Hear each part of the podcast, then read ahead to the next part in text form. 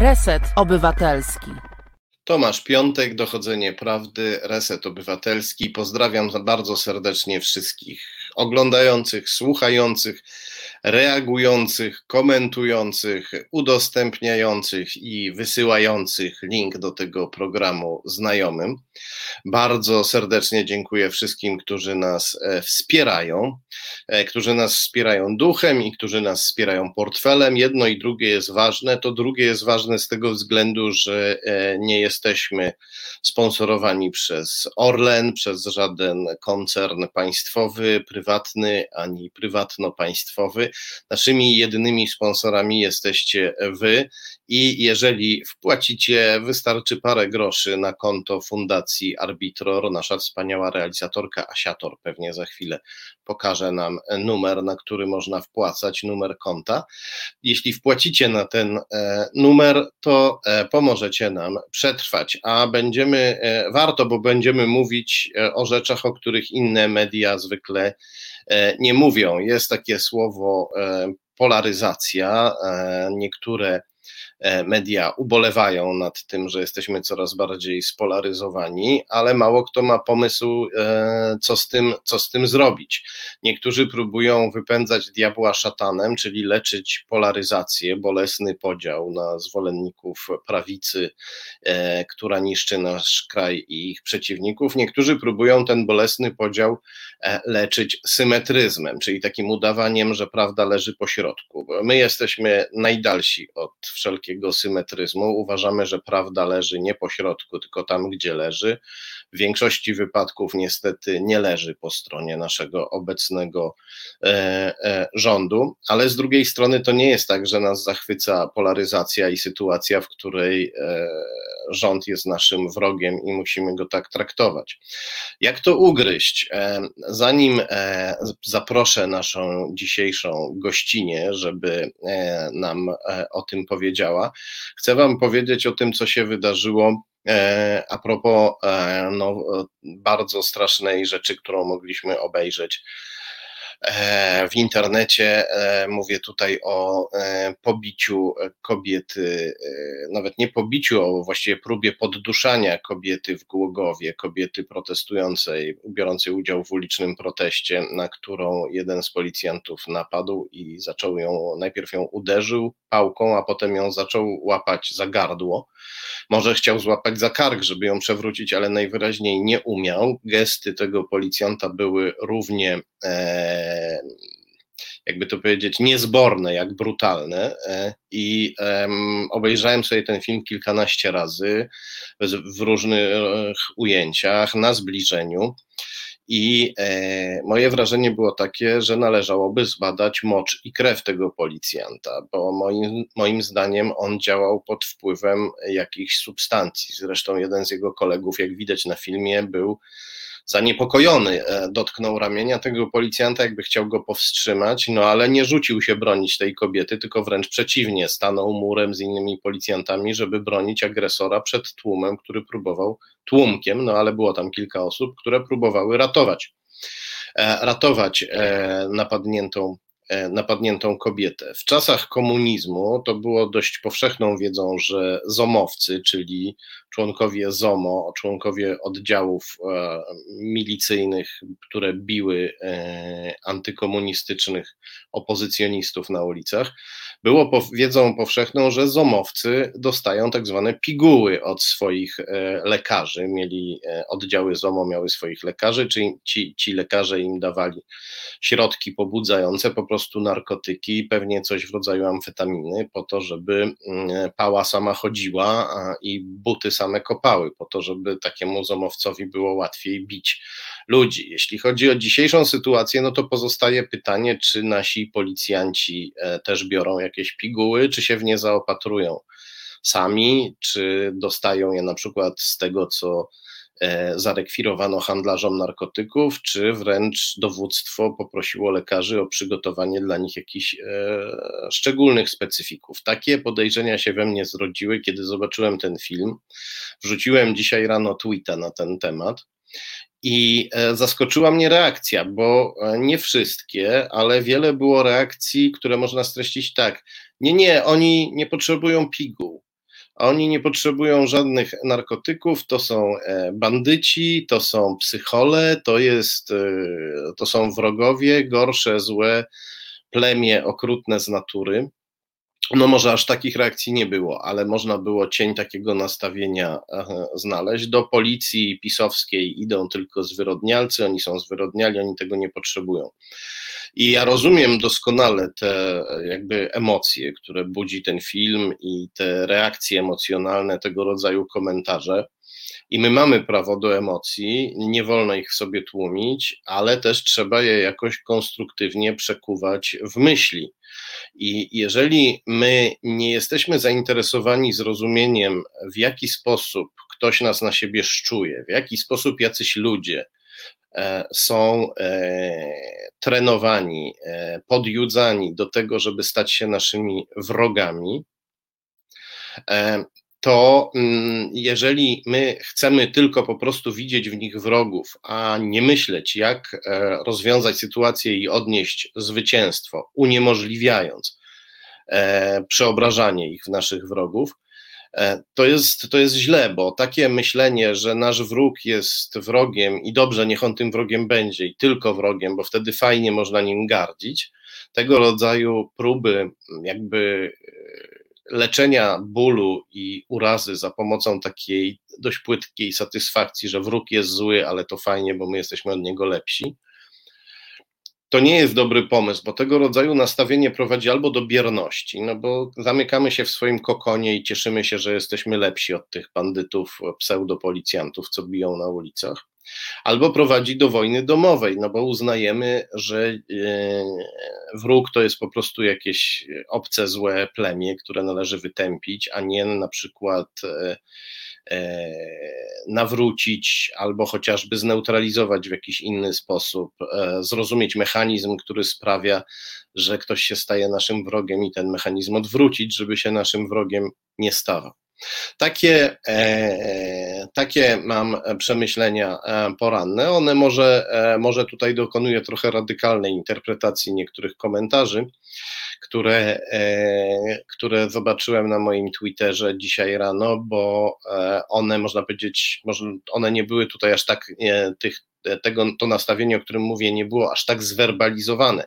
Mówię raczej o pewnych emocjach i niuansach. No ale ja tak mam, że martwię się E, na zapas. I niekiedy się okazuje, że martwię się słusznie, niestety. E, e, I nasza gościni dzisiaj, którą właśnie zapraszam, Anna Mierzyńska, jest też osobą, która lubi analizować trendy i wybiegać myślą w przyszłość, i też jest osobą, którą martwi polaryzacja, czyli to, że myślimy o przeciwniku przede wszystkim jako o e, wrogu i jakby akceptujemy to, że on jest wrogiem, zamiast myśleć o tym, jak tę wrogość można by zneutralizować. Zapraszam serdecznie Annę Mierzyńską, ekspertkę od mediów społecznościowych, społeczeństwa i polityki. Dobry wieczór. Dobry wieczór, witam serdecznie. Słyszałaś, Anno, co mówiłem tak. o tym przykładzie dotyczącym Głogowa. Jak byś to skomentowała? Po pierwsze, ja też się martwię, tak jak ty, polaryzacją. E, po drugie, pomyślałam sobie, jak przytaczałeś te mm, komentarze, wyobraziłam sobie, że czyta je policjant, przeciętny policjant, nie ten, który był w Głogowie, tylko jakikolwiek inny. O tych zwyrodnialcach, którzy idą do pisowskiej policji, o tych zwierzętach i zaczęłam się zastanawiać, e, jaki to może mieć na niego wpływ. Mm, niezależnie od tego, co sobie myślimy dzisiaj o policjantach, trzeba sobie uświadamiać, że tego rodzaju poziom dyskusji publicznej, takie wpisy e, w takim zwyczajnym policjancie wywołają jeszcze większą wrogość. To nie wywoła pozytywnych reakcji, tylko negatywne. No i teraz jesteśmy w Polsce w takiej sytuacji, w której rzeczywiście mamy problem z tą wrogością wzajemną. Warto zaznaczyć, że polaryzacja w krajach demokratycznych na pewnym poziomie jest zjawiskiem zupełnie normalnym, zwłaszcza polaryzacja polityczna, bo to, że się różnimy y, światopoglądowo, że mm, te podziały polityczne istnieją między ludźmi, to w demokracji coś zupełnie naturalnego. Problem pojawia się wtedy, kiedy polaryzacja polityczna staje się polaryzacją społeczną, czyli w społeczeństwie, w zwykłych relacjach międzyludzkich patrzymy na siebie przez pryzmat tych podziałów u nas akurat w Polsce politycznych i widzimy w, w, sobie przyjaciela lub wroga, w zależności od tego, na przykład kto na kogo głosuje albo kto na kogo popiera. My to wszyscy doskonale znamy od kilku lat, tak? Znaczy, głośno się mówi o tym, że na przykład rodziny się dzielą ze względu na różnice polityczne, że nie jesteśmy w stanie siedzieć ze sobą na przykład przy świątecznym obiedzie, ponieważ ludzie się kłócą ze względu na podziały polityczne. I te kłótnie są coraz y, bardziej nacechowane taką wzajemną wrogością, i myślę, że wszyscy to odczuwamy na co dzień, kiedy zastanawiamy się w różnych sytuacjach, czy ktoś, w jaki sposób będziemy rozmawiać z kimś, kto, kto ma inne poglądy polityczne, kto stoi po drugiej stronie. To jest nie tylko ktoś, kto myśli inaczej, to jest wróg. I tego rodzaju podejście y, rozszerza się. Ono może nie jest dzisiaj dominujące, bo pamiętajmy, że cała masa ludzi może na szczęście nie interesuje się polityką, nie zajmuje ich w ogóle to na co dzień, zajmują się swoim własnym życiem. To jest tak zwany środek, e, szary środek, jak mówią o tym ci, którzy zajmują się polaryzacją i depolaryzacją właśnie. E, czyli ta grupa ludzi, do których polaryzatorzy starają się e, przemówić tak, żeby oni się jakoś opowiedzieli po którejś ze stron. Więc cała masa ludzi się po żadnej ze strony nie opowiada, ponieważ się tym w ogóle nie zajmuje. Natomiast ludzie, którzy się zajmują polityką, czy którzy ją śledzą na bieżąco, interesują, interesują się sytuacją polityczną, no, coraz bardziej y, myślą o świecie w takich kategoriach wrogości. I co warto podkreślić, dotyczy to wszystkich stron sporu. To nie jest tak, że to się dzieje po jednej stronie, a po drugiej stronie już nie. To dotyczy wszystkich. Wszyscy się czujemy czujemy, że funkcjonujemy w takim świecie wrogim, e, pełnym ludzi nastawionych do nas wrogo. To nie jest już konkurent polityczny, to nie jest przeciwnik polityczny, to jest wróg. A z wrogiem, jak wiadomo, się walczy i trzeba z nim wygrać, albo można niestety też przegrać, ale nie można na przykład współpracować, prawda? Tak, no przy okazji e, mieliśmy znowu kolejną rocznicę Smoleńska. To było takie wydarzenie, które nas, które zaczęło ten podział, przerąbało Polskę jak siekierą, no bo nagle się okazało, że część narodu to są e, lemingi, mordercy, wspólnicy morderców albo bezmyślne lemingi, które wierzą mordercom i z takimi rozmawiać nie można. A druga część społeczeństwa to się okazało, że to są e, wariaci, którzy maniacy, którzy e, wierzą w kosmiczne teorie z kosmosu i z takimi też się nie da rozmawiać. Tak, no ja nie mam wątpliwości, że to od PiSu zaczęła się tak głęboka polaryzacja społeczna w Polsce i ona trwa już od, mm, od kilku, no od kilkunastu lat powiedzmy i to się niestety pogłębia.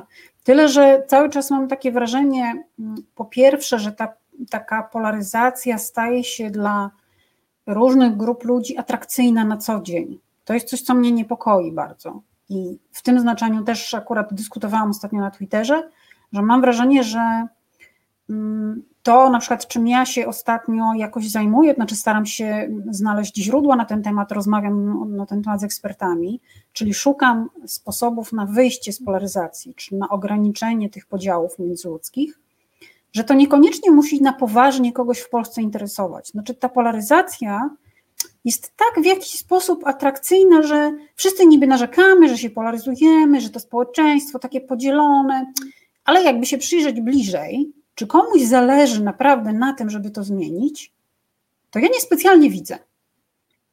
No tutaj takim ostrzeżeniem dla nas wszystkich e, powinien być, e, powinno być to, co się dzieje w Belfaście, gdzie znowu e, wybuchły e, nie tylko zamieszki, ale podpalane są samochody, kilkudziesięciu policjantów rannych, bo tam od wieków już żyją dwie społeczności, które e, czerpią, e, każda z nich czerpie dużo przyjemności z tego, że się odróżnia od tamtej, uważa się za lepszą i czerpie przyjemność z nienawidzenia tamtej.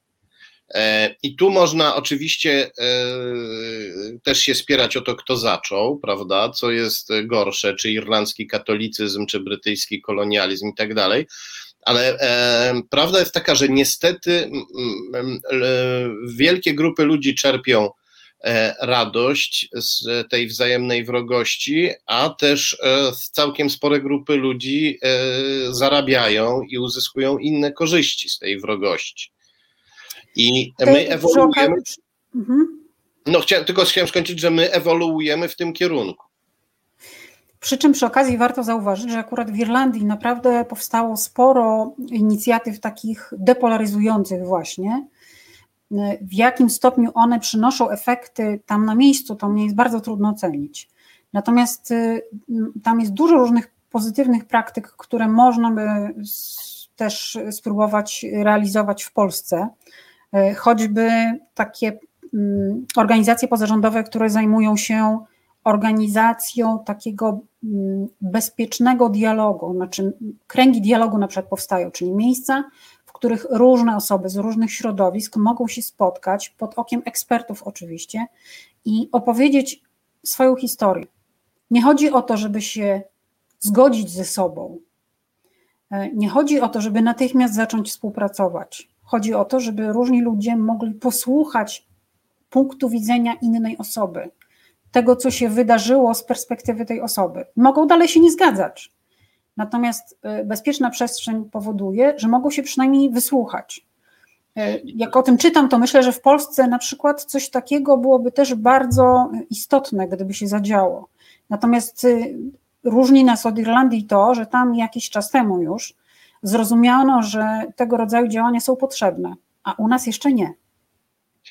E, ja tutaj od razu powiem, jak, jak ja to rozumiem, co mówisz, bo to mi się bardzo podoba, co mówisz. Natomiast myślę, że wielu, w wielu naszych słuchaczach może to budzić sprzeciw, bo mogą myśleć sobie, że to jest takie e, przepraszam za wrażenie, pokojowe pieprzenie gołąbków w pokoju, bo tutaj PiS nas e, niszczy, a tu są jacyś ludzie, którzy mówią nie, nie, kochajmy się albo przynajmniej wysłuchajmy się, a jak tu ich słuchać, kiedy oni nas biją, gwałcą prawo, okradają i działają na niekorzyść Polski, całego Zachodu, e, niszczą e, system, który daje nam bezpieczeństwo. E, I ja się, ja się, ja też doskonale rozumiem taką, ja doskonale rozumiem taką reakcję. E, I od razu tutaj powiem, bo my e, wysłuchanie kogoś, takie, to jest bardzo ważne, co powiedziałeś, wysłuchanie nie oznacza, że się z kimś, że się z kimś zgadzam. Wysłuchanie oznacza, że przyznaję takiej istocie, nawet jeśli ona z mojego punktu widzenia ma kompletnie porąbane pod sufitem, to przyznaje takiej po prostu istocie prawo do istnienia i do wypowiedzi i nie uważam, że sam fakt, że ona się wypowiedziała, to już za to, to już jest, e, już jest e, po prostu stuprocentowym e, złem i że należałoby ją zakneblować. I musimy, i tutaj ja, to, to też jest uwaga, być może nie tyle do ciebie, ale też do ludzi, którzy próbują w Polsce działać na rzecz pokoju i często też niechcący, chcą łagodzić rany, a je rozdrapują. My, my musimy, myślę, że wszyscy musimy dać sobie prawo do gniewu w obecnej sytuacji. Tylko e, e, zacytuję tutaj e, Pismo Święte, jak mówi Nowy Testament, gniewajcie się, ale niech nie zachodzi słońce nad gniewem waszym. Ja uważam, że bardzo złe jest to, że my nie umiemy się dobrze gniewać często i my, e, kiedy się zaczynamy gniewać na pisowców, to mówimy wy diabły, orki, Sarumana, to z fantazy takie powiedzmy tam istoty potworne, straszliwe, niedorozwinięte, nie powinniście istnieć i tak dalej. Może tego nie mówimy, ale różne takie, można, można takie nastawienie e, e, wyczuć. E, u nich zresztą też z ich strony. Ale wiesz, Tomek, tak... po, pozwolisz, że ci przerwę. Mnie się wydaje, że przede wszystkim rozróżnienie powinniśmy zrobić takie. Ja nie mówię o politykach, to znaczy politycy mają tutaj swoje zadania do wykonania i politycy pisowscy, jacy są i co robią, wszyscy wiemy. I nie mówię o wysłuchiwaniu na przykład historii polityków. Oni mają zupełnie inną rolę społeczną. Natomiast ja mówię o zwykłych ludziach i to jest właśnie to rozróżnienie, które powiedziałam na początku. Poli, po, po, polaryzacja polityczna niech sobie dalej istnieje. Nie chodzi o to, żeby nią, chodzi o polaryzację społeczną, o spotkanie zwykłych ludzi. I teraz to wcale nie jest tak, przyznajmy to sobie wszyscy, niezależnie od tego, jaki, jaki poziom kontrowersji to w nas wzbudzi na początku, że wszyscy, którzy głosowali na PiS, to są ci wszyscy, którzy odbierają nam wolność i niszczą nam państwo to często są zwyczajni ludzie, którzy z bardzo wielu różnych powodów głosują na PiS. I to y, uważanie na przykład, że oni są debilami, kretynami, y, robią to tylko dla 500, plus, nie myślą, są durniami, to jakby niczego nie zmienia. Już nie mówię o tym, czy jest prawdą, czy nie jest prawdą. Moim zdaniem absolutnie nie jest prawdą. Nie. Pozwala nam się niczego nas lepiej. Ale to jest tak, pułapka. Pozwala nam się, się poczuć lepiej, lepiej, ale to jest pułapka. Bo jak się czujemy lepiej, to nic nie robimy. Ja kiedyś, e, taki przykład bardzo konkretny, kiedyś, ponieważ ja mieszkam w Białymstoku, teraz też e, spotykam się z Państwem siedząc w mieszkaniu w Białymstoku. E, zapytałam swoją koleżankę, jak Państwo wiecie, Białystok i województwo podlaskie zwłaszcza całe, to takie miejsce, gdzie bardzo dużo osób PiS popiera i PiS tu zazwyczaj wygrywa, może nie w samym Białymstoku, ale w regionie na pewno. I zapytałam swoją koleżankę przed kolejnymi wyborami, czy ona zna jakiegoś wyborcę PiSu, koleżanka też z Białegostoku. I ona ku mojemu zdziwieniu odparła nie, ja nie znam nikogo, kto głosuje na PiS. Mówię, ale jak to? No, żyjemy w takim mieście, że tu po prostu co druga czy co trzecia przynajmniej osoba głosuje na PiS. Nie, ja nie znam, ja w ogóle z takimi nie rozmawiam, nie chcę ich znać.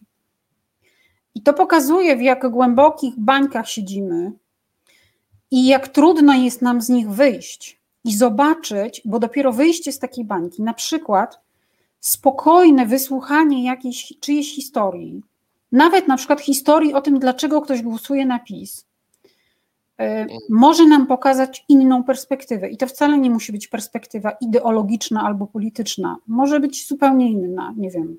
Bo pozwoli nam zrozumieć, to pozwoli nam zrozumieć, e, co zrobić, żeby taka osoba nie głosowała na tak na PiS. Ja dokończę tylko moją myśl o wyrażaniu gniewu. Myślę, że nie, nie wolno w sobie dusić tych emocji. My je mamy, my, mhm. tylko my okazując ten gniew, musimy im mówić, gniewamy się na was, bo was kochamy. Jesteście naszymi braćmi, współbraćmi, rodakami.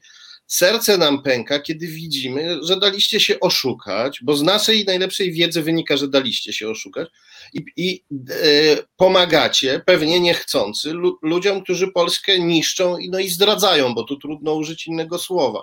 Myślę, że, że, że taki gniew trzeba okazywać. Ty jesteś bardziej radykalny niż ja. Znaczy, ja absolutnie nie namawiam do nikogo, żeby kochał wszystkich innych dookoła.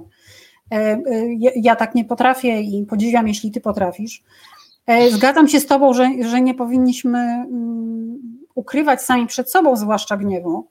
No ale y, o tej metodzie kręgów dialogu, o których mówiłam, mm, to jest metoda, w której jest ta bezpieczna przestrzeń do tego, żeby opowiedzieć swoją historię pod okiem fachowców, którzy twoją, tworzą miejsce, w której można okazać gniew, ale w sposób taki, który nie będzie ranił wszystkich dookoła, tak?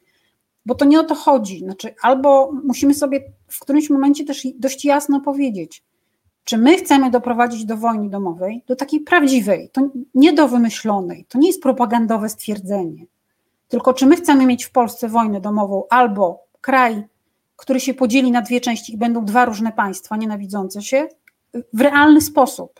Czy trzeba będzie się przenieść z jednej części do drugiej, zostawić mieszkanie, wyprowadzić się, nie móc się kontaktować z drugą stroną potem.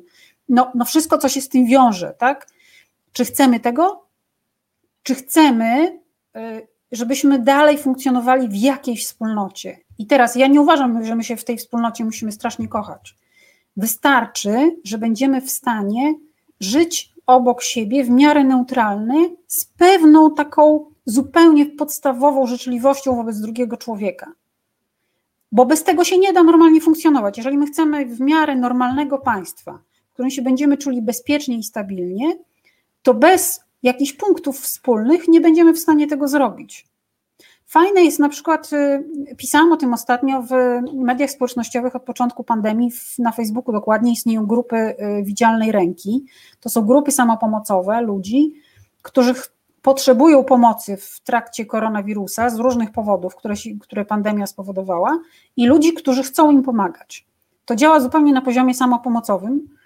E, oczywiście dotyczy pomocy takiej często doraźnej, kryzysowej, sytuacyjnej, ale widać tam, że po pierwsze tam się nie dyskutuje o polityce, ani o religii, e, ani o mm, seksualności.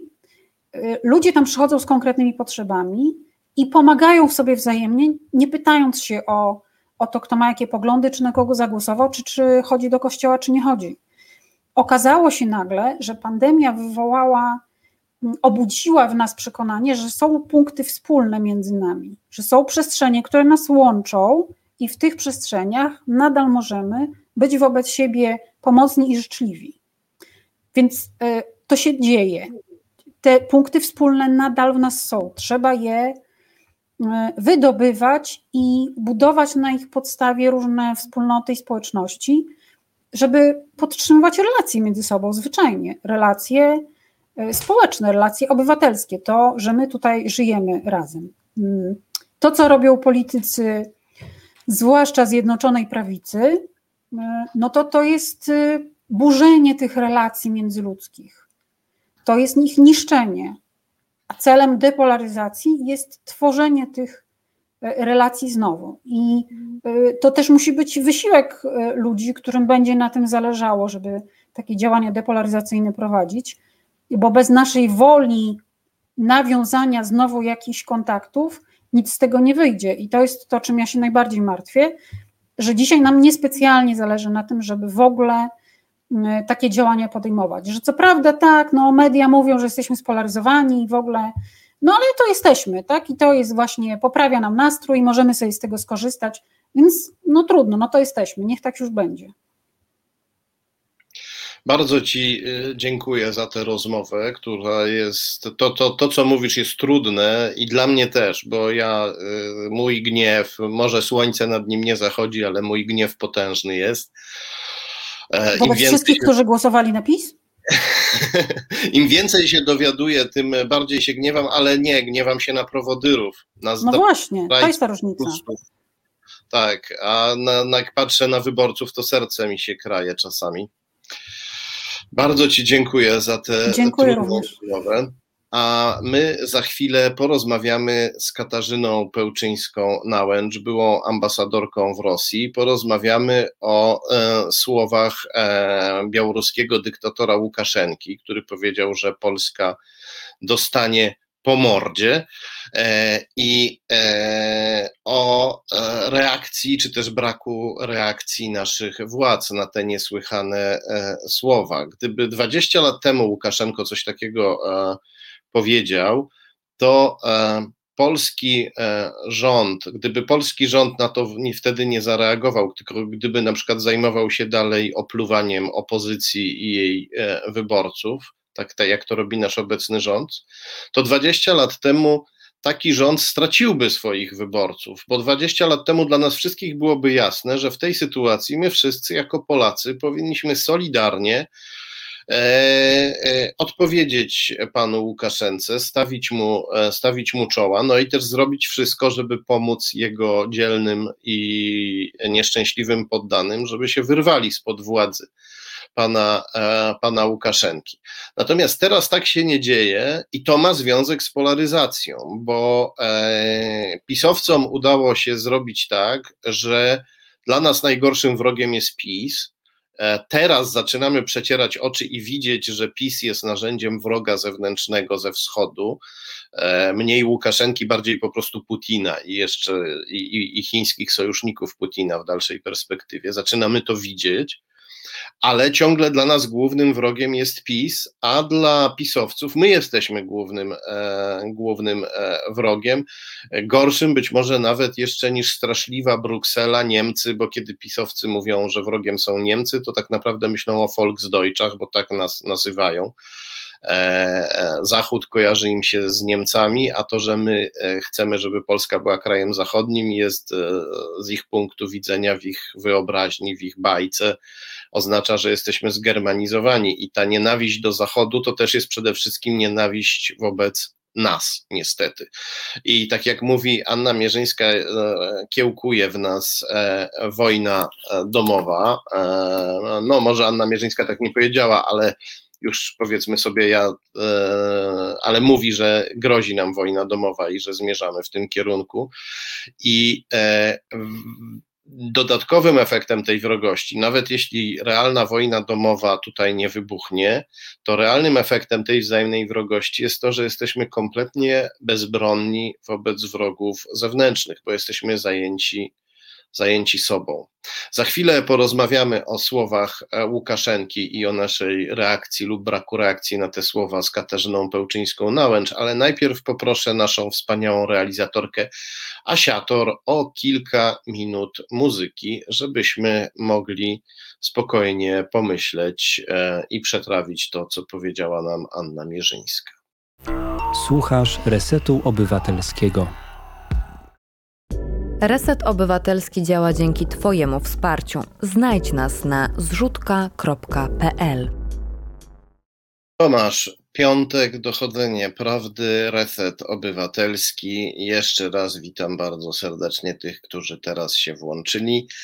E, dyktator białoruski Aleksander Łukaszenko powiedział, że Polska dostanie po mordzie. Łukaszenko prześladuje działaczy polskich w swoim w swoim e, kraju i e, te jego słowa nie wróżą nic dobrego. A co na to nasze władze? Co robią, czego nie robią, co powinny zrobić? A jeśli czegoś nie robią, to dlaczego nie robią? O tym e, będziemy teraz rozmawiać z Katarzyną Pełczyńską-Nałęcz, byłą ambasadorką Rzeczypospolitej Polskiej w Rosji. Katarzyno, jesteś z nami? Y, jestem, dobry wieczór, witam serdecznie. Dobry wieczór. Katarzyno, jesteś e, dyplomatką e, o doświadczeniu, no takim, no mało, nie, nie, nie, niewielu dyplomatów było ambasadorami w Rosji, ambasadorami i ambasadorkami, więc spytam cię, czy to jest e, no, to, to, to, to, głupie pytanie pytać, czy to jest normalne, kiedy y, przywódca jednego państwa mówi, że drugie dostanie po mordzie, no bo od razu wiadomo, że to nie jest normalne. Ale co to znaczy w języku dyplomacji, o ile to jest język dyplomacji? Y, Łukaszenka nie używa języka dyplomacji y, ani wobec innych krajów, ani wobec własnych obywateli. I warto sobie zdawać sprawę, że to, co się dzieje z Polakami na Białorusi, którzy są też obywatelami e, Białorusi, choć narodowości polskiej, jest bardzo smutne, bardzo przykre, bardzo niedobre, ale nie jest niczym innym wobec tego, co się dzieje w stosunku do innych obywateli białoruskich. E, którzy od miesięcy są e, prześladowani, e, aresztowywani, torturowani. Setki ludzi dostało po mm, tych protestach, o których wiele słyszeliśmy, długoterminowe wyroki, więc to nie jest tylko takie zatrzymanie, czy nawet jednorazowa represja, tylko w wielu przypadkach po prostu no, złamanie życia.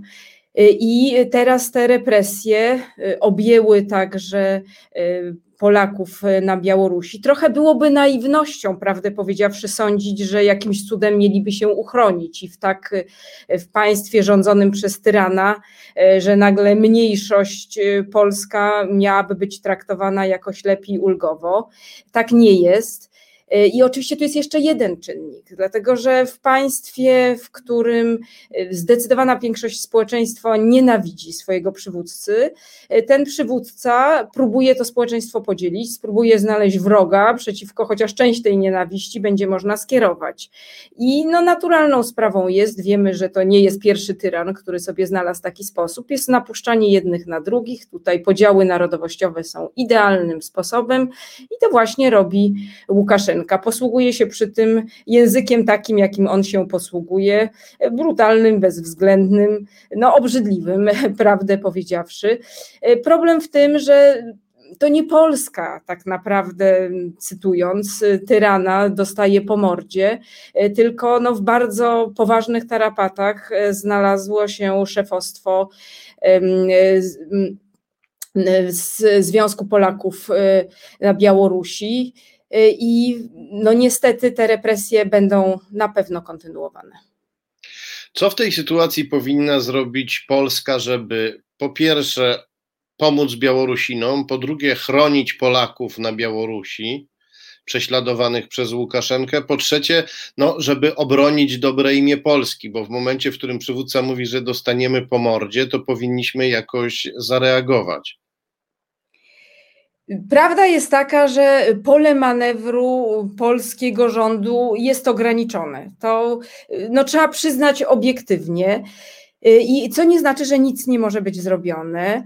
I na pewno to, co należy robić, i w jakim stopniu, choć powinno tego być więcej. Należy wpuszczać wszystkich tych Białorusinów, oczywiście Polaków tym bardziej, do Polski i umożliwić im tutaj życie i w ogóle przejechanie przez granicę którzy są prześladowani dzisiaj przez reżim, żeby oni przynajmniej mieli dokąd uciec i gdzieś znaleźć bezpieczne schronienie. E, to są stypendia dla studentów relegowanych z białoruskich uczelni. E, czyli to jest wszystko to, co możemy zrobić w samej Polsce, żeby ci, których, e, którzy są prześladowani w Białorusi, mogli znaleźć w Polsce bezpieczeństwo. I to jest w jakimś stopniu robione. Pewnie można by było robić tego więcej, ale też trzeba sobie zdawać sprawę, że nasza dyplomacja na Białorusi została totalnie zdziesiątkowana, dlatego że y, z powodu wyrzucania polskich dyplomatów y, została się ich niewielka część, tam jest chyba tylko trzydzieści kilka osób już w tym momencie i nawet powstaje problem wydawania wizy dla, dla takich y, osób, żeby można było to jakoś sensownie ten proces prowadzić. Więc tu są oczywiście ograniczenia. I drugim bardzo ważnym elementem są działania na arenie międzynarodowej, bo my sami jako Polska, no to możemy niewiele. Możemy takim samym językiem Łukaszence odpowiedzieć, jemu w to graj. Natomiast gdybyśmy byli w stanie działać wraz z Unią Europejską, to już by było dużo mocniejsze. I były takie próby ze strony polskiego rządu, nawet kilkukrotnie, mobilizowania tej opinii publicznej w Unii Europejskiej, mobilizowania przywództwa w Unii Europejskiej, żeby wspólnie wypowiadać się w kwestiach białoruskich.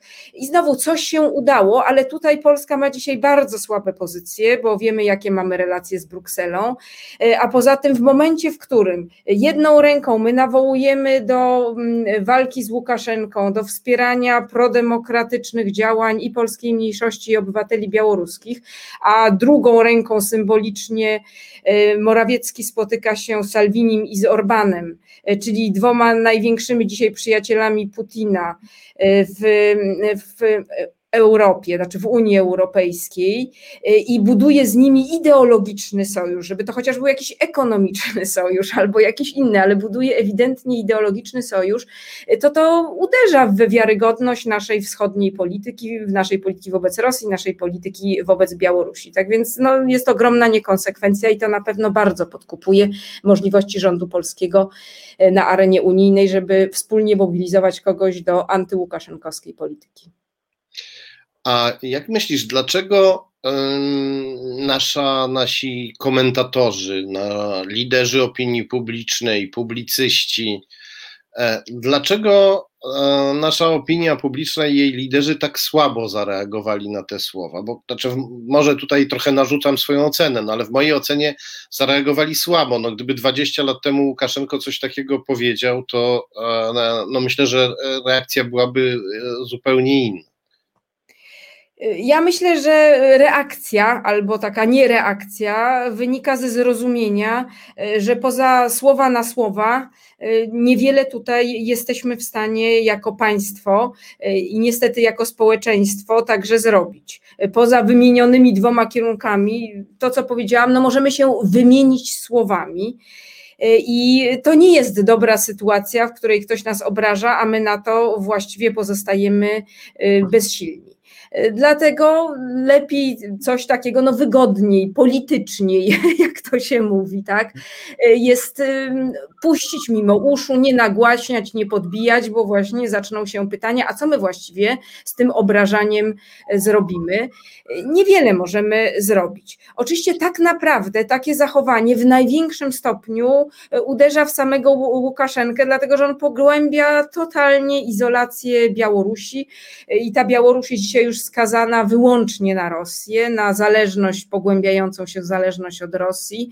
No praktycznie dzisiaj staje się już częścią e, rosyjskiego e, imperium w wymiarze politycznym, coraz więcej w wymiarze ekonomicznym i także w wymiarze militarnym. I, i oczywiście to jest dla tego państwa złe, ale dzisiaj to państwo jest rządzone przez tyrana, dla którego dobre jest tylko to, co jest dobre dla niego, a najważniejsze dla niego jest utrzymanie władzy i nie ma takiej ceny, której by nie zapłacił. I dlatego rozgrywa tę wojnę mm, wobec swoich obywateli, wobec wewnętrzne wszczyna właśnie narodowościowe, ale też trzeba wiedzieć, że jest też bardzo silna wewnętrzna propaganda antyzachodnia wewnątrz Białorusi, więc to nie tylko Polacy, ale cały Zachód dzisiaj jest bardzo zły, bo dobra jest Rosja. Chociaż były takie momenty, kiedy propaganda była w kierunku Rosji skierowana, ale bardzo szybko Łukaszenka zrobi, zrozumiał, że jednak wróg jest gdzie indziej. To, co opisujesz, to jest trochę taka negatywna spirala bierności i izolacji. Izolacja napędza bierność, bierność napędza izolację, ponieważ rząd skłócił nas z Zachodem, to niewiele możemy zrobić w sprawie Białorusi.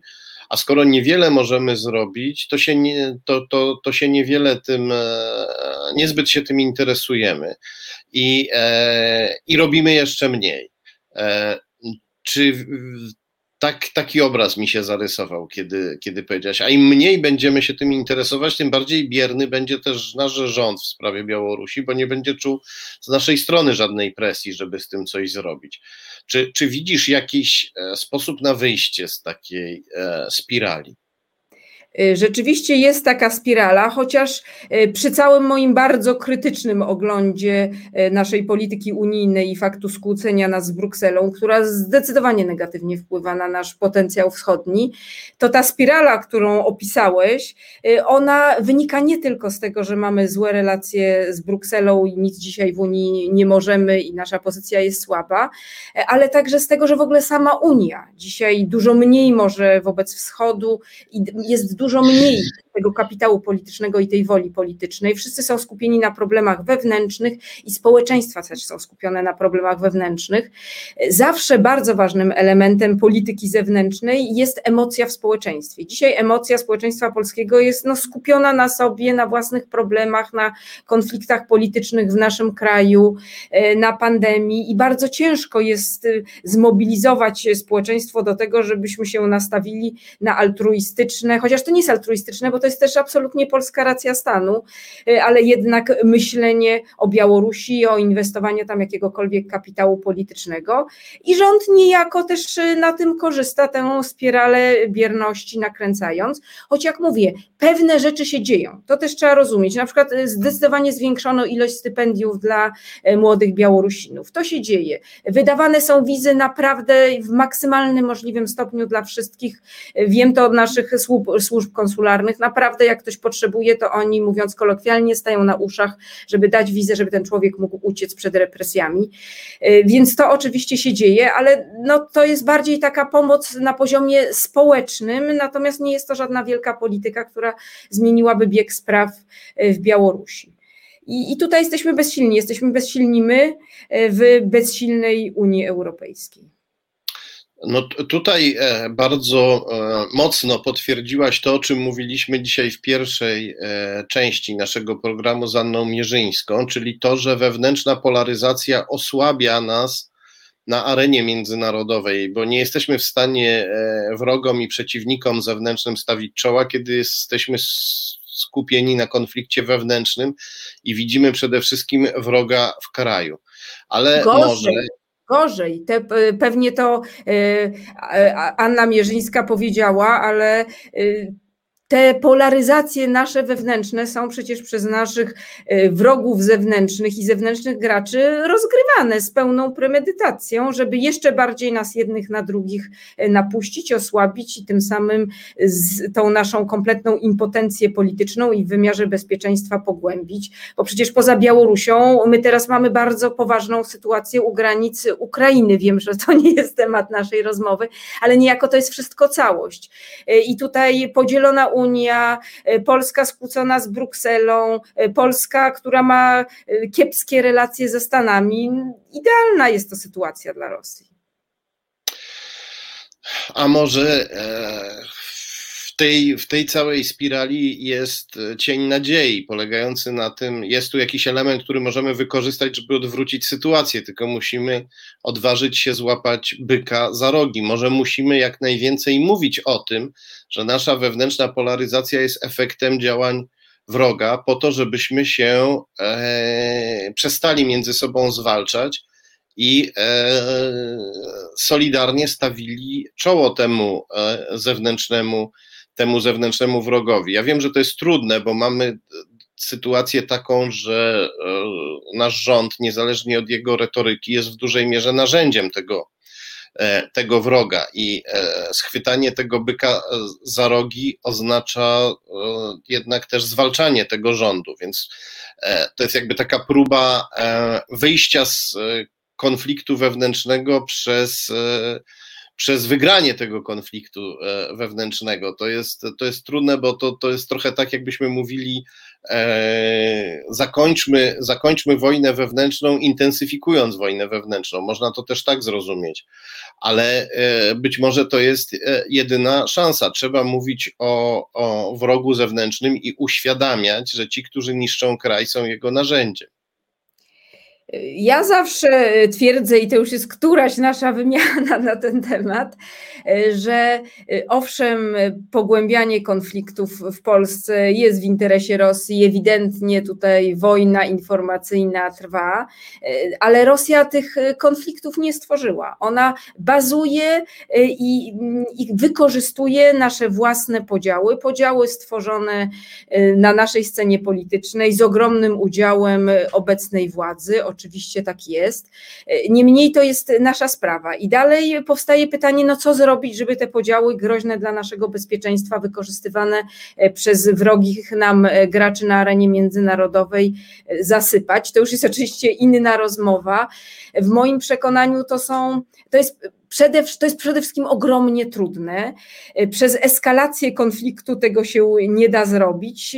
Pewnie dałoby się to najlepiej zrobić przez z jednej strony nawiązywania do zwolenników drugiej strony, czyli budowanie mostów na poziomie społecznym, a autowanie szkodników na poziomie politycznym.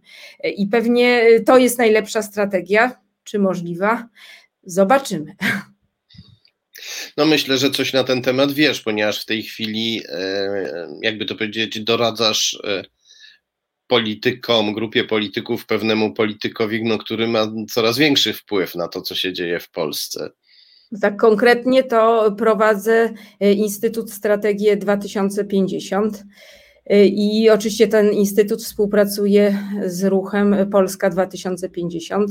I to jest też osobisty mój pogląd na ogromny problem podziałów politycznych w Polsce, jak z nimi sobie dać radę, że trzeba budować mosty społecznie, a eliminować y, tych polityków i te siły polityczne, które podziałami się żywią, na podziałach budują y, swoją swoją siłę polityczną, ale trzeba bardzo dobrze rozróżniać między politykami którzy to generują, a ich zwolennikami. Znaczy z nimi wojny, ze zwolennikami nie należy toczyć wojen, no bo to jest oczywiście totalnie kontrproduktywne. I trochę przenosząc to na arenę międzynarodową, to jest tak, do, tak samo dokładnie z Białorusinami czy z Rosjanami. No z Białorusinami to jest oczywiste, że chcemy budować mosty, a z Łukaszenką na ile tylko się da eliminować go z życia politycznego e, w jego kraju i w ogóle, ale z Rosjanami czasem to już nie jest takie oczywiste, że powinniśmy z nimi budować mosty, e, a równocześnie działać przeciwko złemu reżimowi, e, który fakt ci Rosjanie sami e, ciągle w znacznej części popierają, ale są równocześnie niewolnikami tego, tego reżimu. No ja tutaj e, mamy jeszcze pięć minut, więc e, taką e, zabawę spróbuję przeprowadzić. Dziennikarze nie powinni się bawić w polityków, tym bardziej cynicznych. No ale na potrzeby naszej dyskusji wyobraźmy sobie, że ja jestem doradcą politycznym i to takim może można powiedzieć e, działającym w dobrej wierze, ale skłonnym do cynicznych, e, do cynicznego rozumowania niekiedy. No i ja mówię tak, próba, którą robi Ruch 2050 i Szymon Hołownia, no to jest próba e, szlachetna, żeby tutaj trochę oliwy na wzburzone morze wylać właśnie, e, zasypać rów nas dzielący, zwalczyć polaryzację, pokój wprowadzić społeczny między zwaśnionymi stronami, ale e, wielu ludzi to wścieka, wielu ludzi po prostu jest w gniewie i potrzebuje tego gniewu, potrzebuje jakoś ten gniew wyładować, a nic tak nie tworzy e, solidarności w, w w, narodowej, powiedzmy, jak wróg, e, jak wróg zewnętrzny.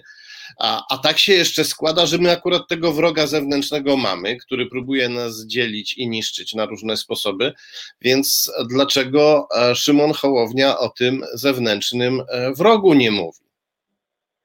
E, Szymon Hołownia o tym wrogu mówi. Rozumiem, że masz na myśli reżim e, rosyjski. Mówił też wielokrotnie e, o okropnej sytuacji wokół Nawalnego, o potępianiu próbu zamachu, o więzieniu. Znaczy to wszystko było mówione. Nie jest zresztą jedynym, który ma, myślę, że taka opinia w Polsce jest akurat wszystkich jednoczy, co do tak, ale nie jest, bardzo, nie, bardzo nie wielu jest, jednoczy. Ja nie, mam... Zauważ, nie jest to temat numer jeden, ani nawet numer trzy, choć moim zdaniem powinien być tematem numer jeden lub numer dwa. To jest temat numer 17. I nie tylko Przy dla całej Szymona, mojej nie tylko ogromnej... dla Szymona Hołowni, tutaj mówię, również dla innych ugrupowań opozycyjnych.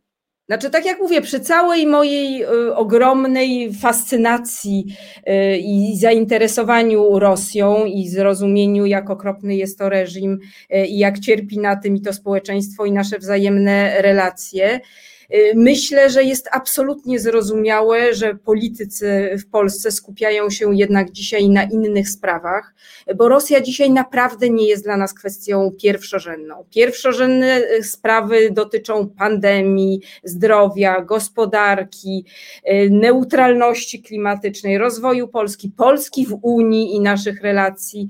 Rosja jest bardzo ważna, ale w moim przekonaniu jest jednak gdzieś trzecim, czwartym kręgu y, naszych zainteresowań, a najważniejsze odnośnie Rosji dzieje się także w naszym kraju. To znaczy, my musimy być odporni na dezinformację rosyjską, na cyberagresję rosyjską.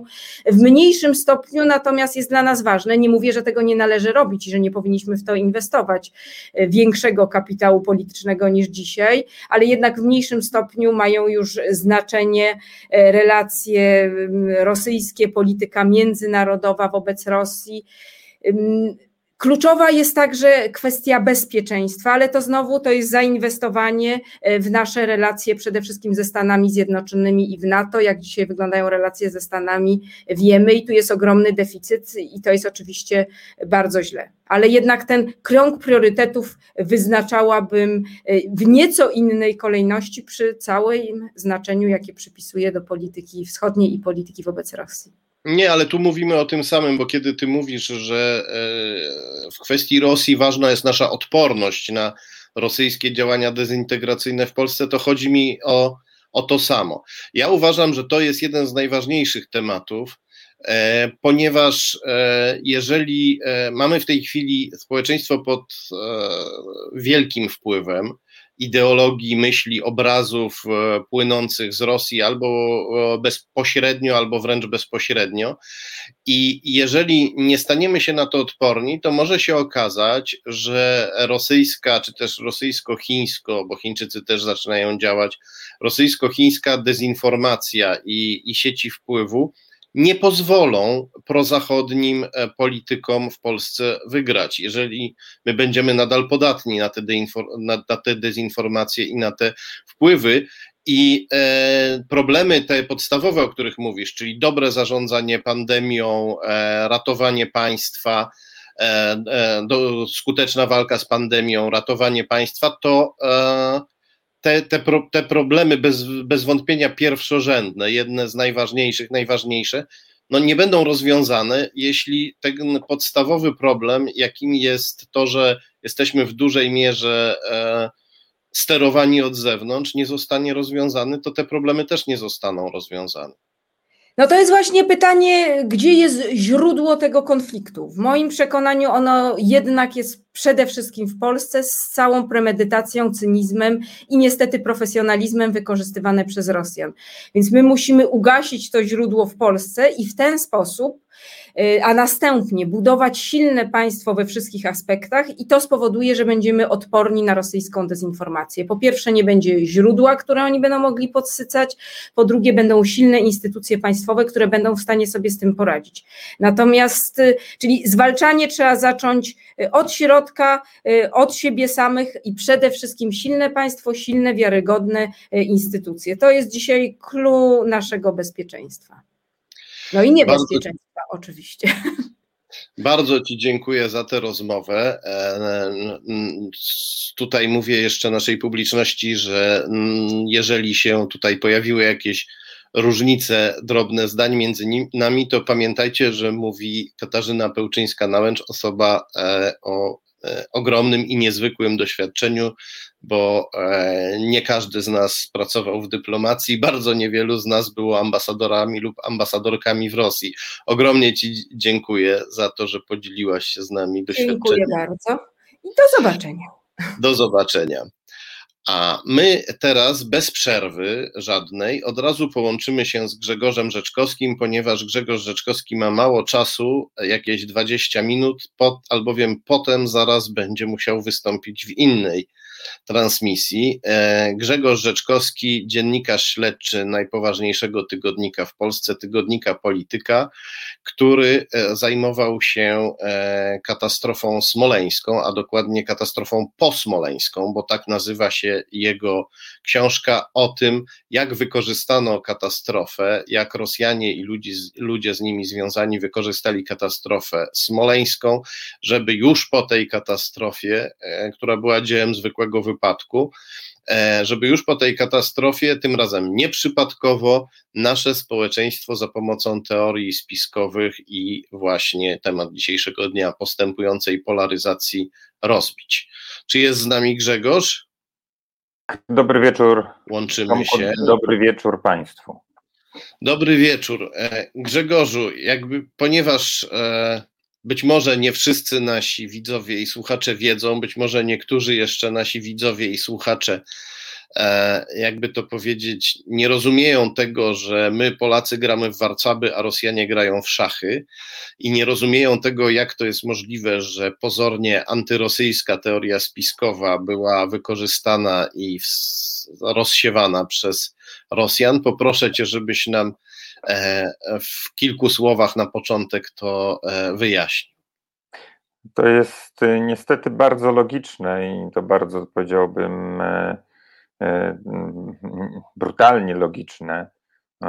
To znaczy słaba Polska, pokłócona, skłócona wewnętrznie, skłócona ze swoimi sąsiadami Polska, jest na rękę Rosji i wszystko, co złe dzieje się w Polsce, jest dobre dla Rosji.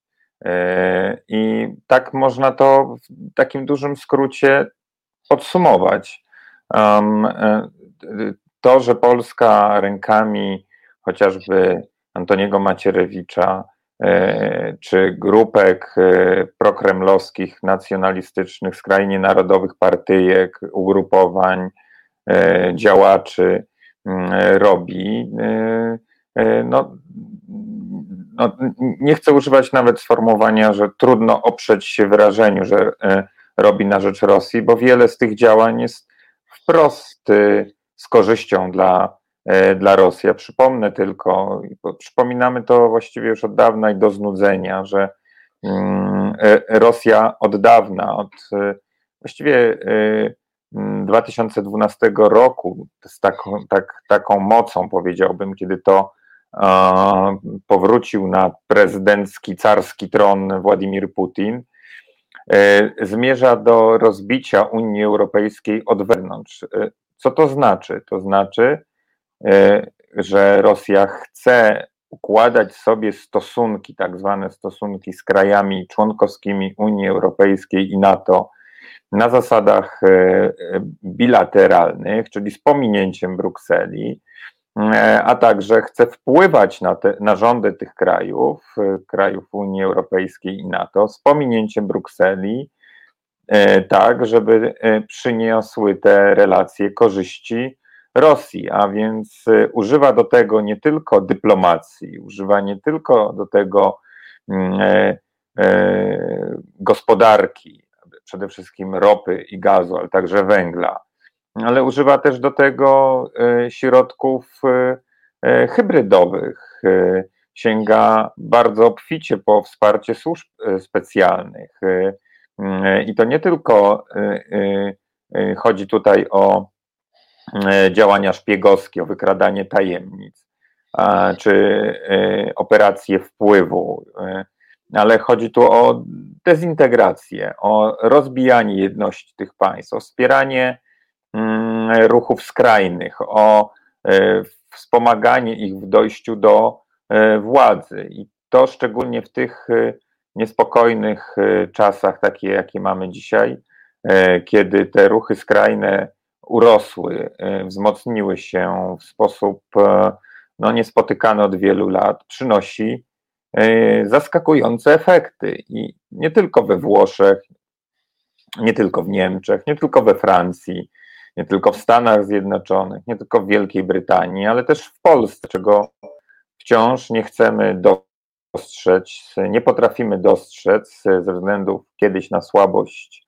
służb specjalnych, mm, podkreślam słabość, a nie niemoc e, e, czy ślepotę.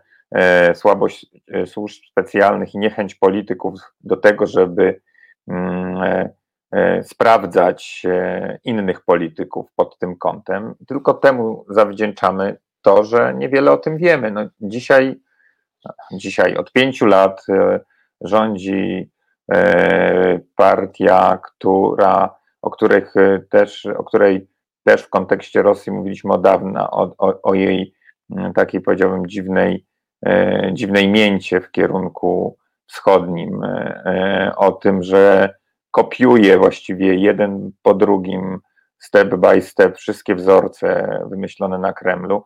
Mówiliśmy o tym od dawna. Mm, no, to też się nie, długo nie przebijało. No, ostatnio widać, można powiedzieć, naprawdę bez żadnej satysfakcji, że mieliśmy rację. Spotkanie w Budapeszcie E, premiera Morawieckiego z Wiktorem Orbanem i Matteo Salvinim, czyli największymi przyjaciółmi mm, Władimira Putina w Unii Europejskiej, jest tego takim koronowaniem. E, widzimy, do czego to wszystko doprowadziło. W Polsce tak tak, Tomku, chciałeś o coś zapytać.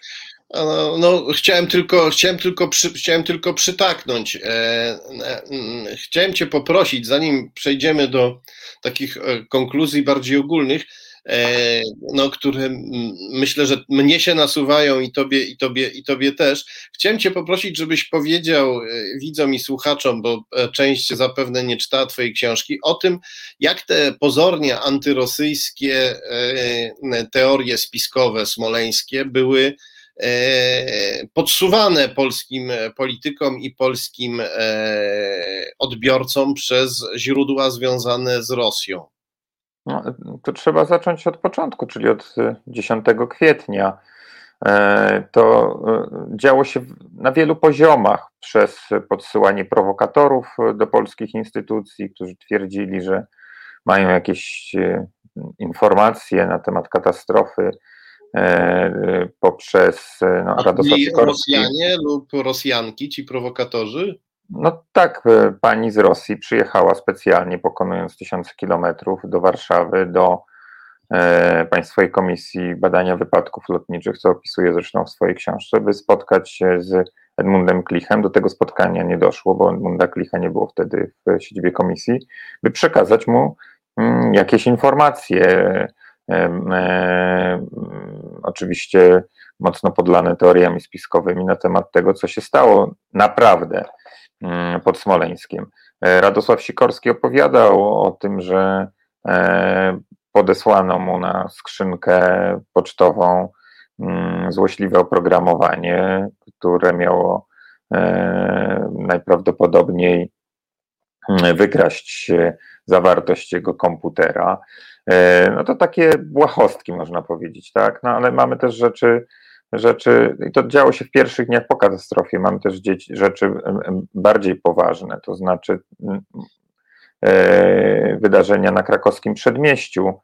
Mm, e, tutaj tak e, niesłychanie poruszająco splata się działalność ludzi obecnej władzy z kręgu Mateusza Morawieckiego, którzy stawiali krzyż na krakowskim przedmieściu mm, dając paliwo tym wszystkim teoriom smoleńskim, tym ludziom, którzy później tego krzyża bronili. Mm, ci ludzie właśnie z kręgu Morawieckiego to, to byli harcerze ZHR, którzy pierwszego dnia postawili krzyż, a potem do końca zajadle go bronili.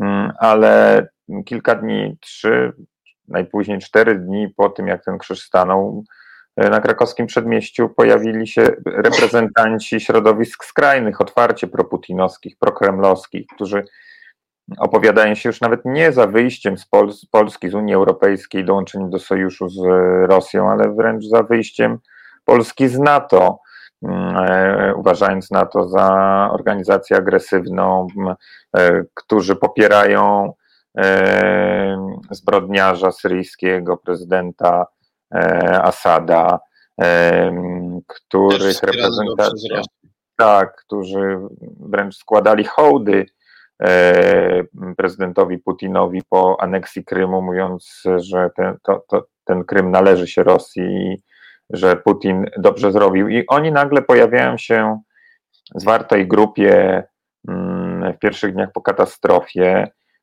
podsuwają ludziom od razu teorie spiskowe, jakoby był to zamach, jakoby prezydent miał zostać zamordowany. E, rozpoczynają taką Mm, trwającą miesiące e, kampanię, e, można powiedzieć, e, nie tylko związaną z katastrofą, ale też kampanię, można powiedzieć, na rzecz kultu Lecha Kaczyńskiego. To bardzo zaskakujące, tym bardziej, że jeszcze kilka miesięcy temu odsądzali Lecha Kaczyńskiego od czci wiary, uważali go za głównego swego wroga w Polsce, bo podpisał traktat e, lizboński. No, są to też, były to też grupy i są do dzisiaj związane z partią Zmiana, e, otwarcie prokremlowską, proputinowską. A możesz e, powiedzieć jakieś nazwiska tych prokremlowskich działaczy, którzy nagle zaczęli lansować pozornie antykremlowską teorię spiskową? No to na przykład Eugeniusz Sendecki, który rozpoczynał swoją karierę w Lidze Polskich Rodzin, e, to chociażby e, też Maciej Poręba, e, syn niesławnego Bogdana Poręby, szefa założyciela, współzałożyciela antysemickiego, powiązanego ze służbami nie tylko polskimi, Zjednoczenia Patriotycznego Grunwald. Maciej Poręba, który żyje między Polską a Rosją, tam się e, mocno udziela, mm, między innymi w mediach e, prokremlowskich i tak bardzo, bardzo sprytnie wspiera, tak powiedziałbym wprost, ale dosyć inteligentnie wspiera wszystko, co, co robi Władimir Putin. Lobbuje też na rzecz pogłębienia przyjaźni między Polską a Rosją. E, no jest e, e, też jest, czy był, przepraszam, był związany z partią Zmiana. Mm, I, i, I, jeszcze kilka osób właśnie z tego kręgu, takich pogrobowców, można powiedzieć, pogrobowców Zjednoczenia Patriotycznego Grunwald, czyli takiej neoendecji, takiej endecji antysemickiej, prorosyjskiej, no i wreszcie te grupy, szczególnie harcerzy, byłych harcerzy, którzy stawiali krzyż i bronili tego krzyża, były wspierane z, przez e, ludzi związanych, bliskich, e, czyli ideowo związanych z ekipą Donalda Trumpa. Tutaj m, takie najgłośniejsze nazwisko to nazwisko e, Marka Chodakiewicza, profesora polskiego pochodzenia, e, który działa w Waszyngtonie, też e, E, takiego powiedziałbym fundamentalistycznego konserwatysty, e, znanego z mm, anty mm, e, takich ostrych, wręcz niesmacznych czy, czy obrzydliwych, już nazwijmy to wprost, wypowiedzi atakujących środowiska LGBT, mm, znany z takich no, trącących lekko, a może nawet nie lekko, E, e, antyżydowskich wypowiedzi.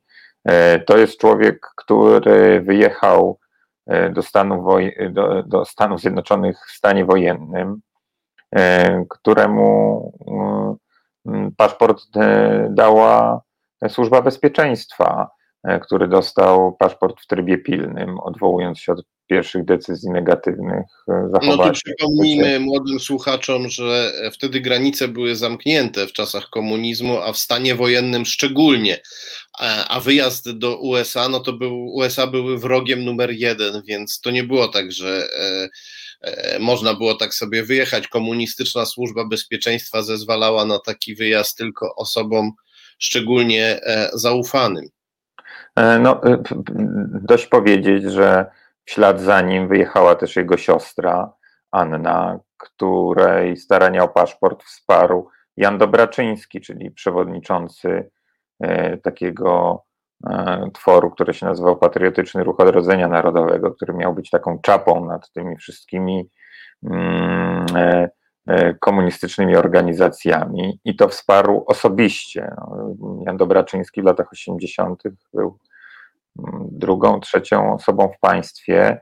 E, więc to też o czym świadczy. Oboje Chodakiewiczowie, szczególnie Marek, wspierał teorie smoleńskie, zapraszał, mm, dobrze wypowiadał się, ciepło wypowiadał się e, Macierewiczu, ale zapraszał e, do, na uczelnię, w której pracuje mm, w Waszyngtonie pana Nowaczyka, zastępcę Macierewicza w jego zespole smoleńskim, e, który wygłaszał tam e, swoje odczyty na temat właśnie przyczyn katastrofy, oczywiście mm, sącząc, nawet wylewając obficie teorie spiskowe.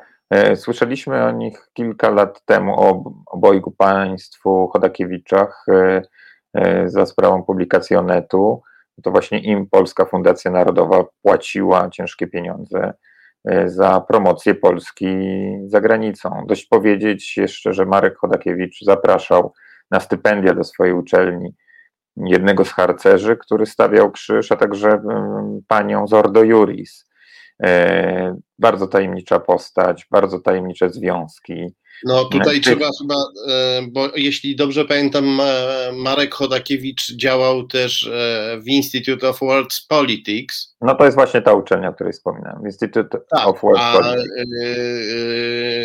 Uczelnia ta została zinfiltrowana przez GRU, przez rosyjski wywiad wojskowy. Tam, jeśli dobrze pamiętam, FBI, FBI schwytała szpiega Gieru i to takiego no, poważnego, bo to nie był ktoś, kto był zrekrutowany e, kilka lat temu, tylko właściwie był tak kierowany właśnie, e, przeszkolony, kierowany przez lata, e, wspierany przez Gieru i, i, i zadaniowany właśnie dla pozyskiwania informacji mm, ważnych z punktu widzenia wywiadu wojskowego Rosji w Stanach Zjednoczonych. E, no tutaj się te, te, te historie się zaplatą i zaplatają tych właśnie harcerzy, takich powiedziałbym młodych endeków, e, ze starymi endekami, e, właśnie związanymi z wywodzącymi się ze, zjednoczone, ze Zjednoczenia Patriotycznego Grunwald, który miał też bogate kontakty z Rosją, z, wtedy z, z KGB, ze Związkiem Radzieckim. Mm, no dość powiedzieć, że wspierał ich y, do czasu swojej śmierci i oni mu odwdzięczali się swoim uznaniem, wsparciem.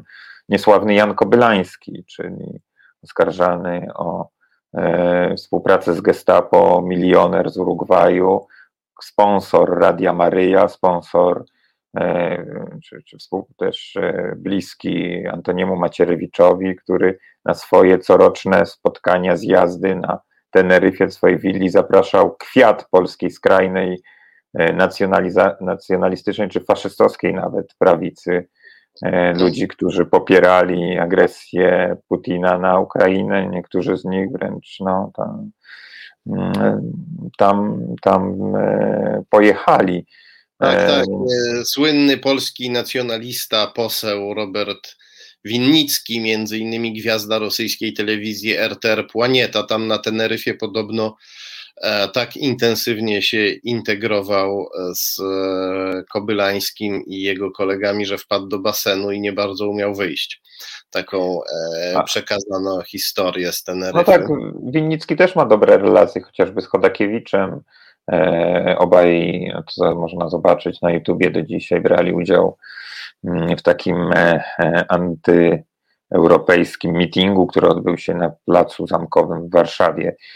Więc tych grup, grupek prorosyjskich, czy też nacjonalistycznych, o dziwnych związkach, czy nawet wprost związkach z Rosją, ponieważ oni brali, tak jak wspomniałem, ci, ci tak zwani starzy endecy związani wyrastający z dziedzictwa Zjednoczenia y, Patriotycznego Grunwald brali też udział w demonstracjach, na przykład przeciwko mm, e, obecności e, wojsk e, amerykańskich, czy przeciwko interwencji amerykańskiej w Syrii, czy, czy wspieraniu właśnie mm, opozycji syryjskiej, antyasadowskiej, mm, ale też brali udział w mitingach antyukraińskich, które odbywały się w Polsce, o których wiemy, że były finansowane przez y, kremlowskich oligarchów, a konkretnie przez Konstantina Małofiejewa, który stoi też za tym całym kręgiem, z którym związany jest Ordo Juris, więc mamy tutaj taką no, niesłychaną wręcz mieszaninę